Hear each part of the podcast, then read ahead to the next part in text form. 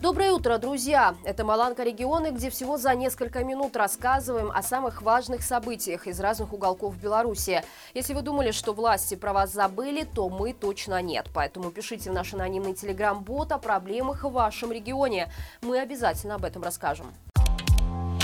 В ближайшее время в приграничной с Украиной зоне будет построено сразу шесть новых пограничных объектов. Согласно информации на сайте госзакупок, уже в июле этого года планируется сдать в эксплуатацию новую погранзаставу в деревне Семеновка Гомельского района.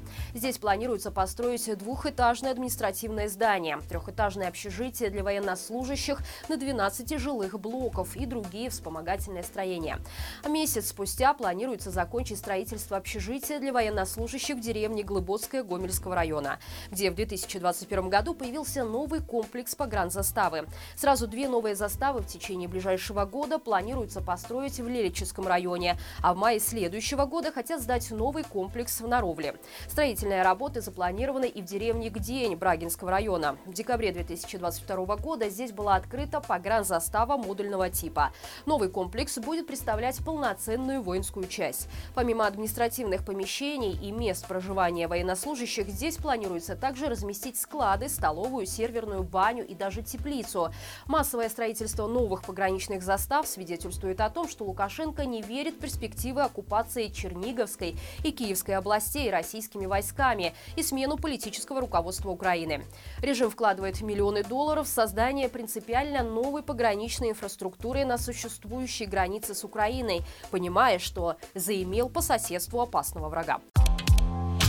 Бывший министр МВД Юрий Караев ответил жестким отказом движению матерей 328. Представители гражданской инициативы смогли попасть на прием к инспектору по Груднинской области и помощнику Лукашенко.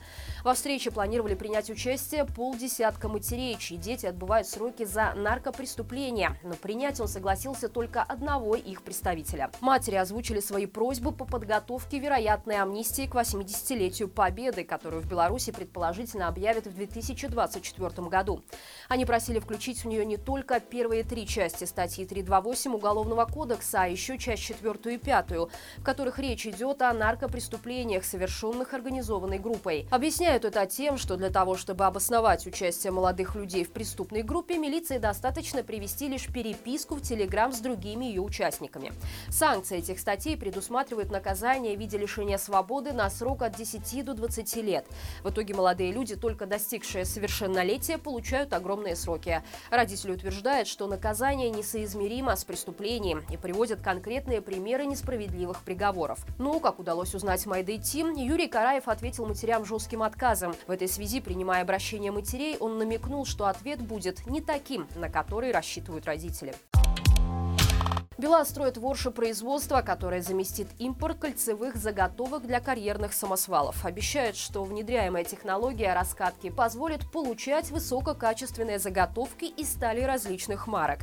Стоимость проекта составляет 200 миллионов рублей. Срок сдачи 2025 год. Заготовки профильных колец заявленного качества используются в производстве авиадвигателей, атомной энергетики, судостроения, ракетной техники, машиностроения и других отраслях промышленности. Планируется, что объем объемы производства будут способны обеспечить продукцией не только собственные нужды БелАЗа, но и потребности других предприятий Беларуси и России. Планируется, что уже в этом году в Оршу начнет поступать уникальное высокотехнологичное оборудование для производства. Напомню, в 2021 году Европейский Союз ввел секторальные санкции, в которые попал и БелАЗ, после чего от карьерной техники предприятия стали отказываться во всем мире, а нарушение логистики поставок привели к расторжению уже существующих миллионных контрактов. До сих пор жодинский гигант не решил вопрос с двигателями, которые ставят в самосвалы, так как бывшие партнеры отказались сотрудничать с санкционным предприятием.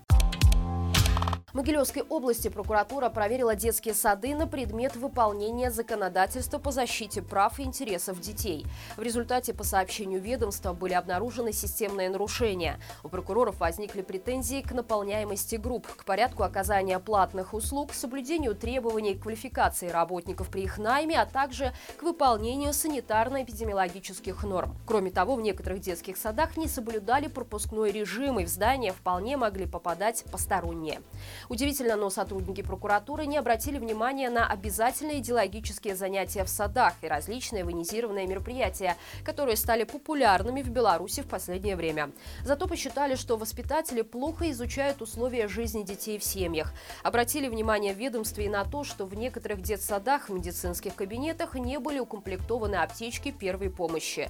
При этом опять ни слова про то, что абсолютно все расходники, начиная от канцелярских принадлежностей, средства для мытья полов и туалетной бумаги покупаются за счет родителей.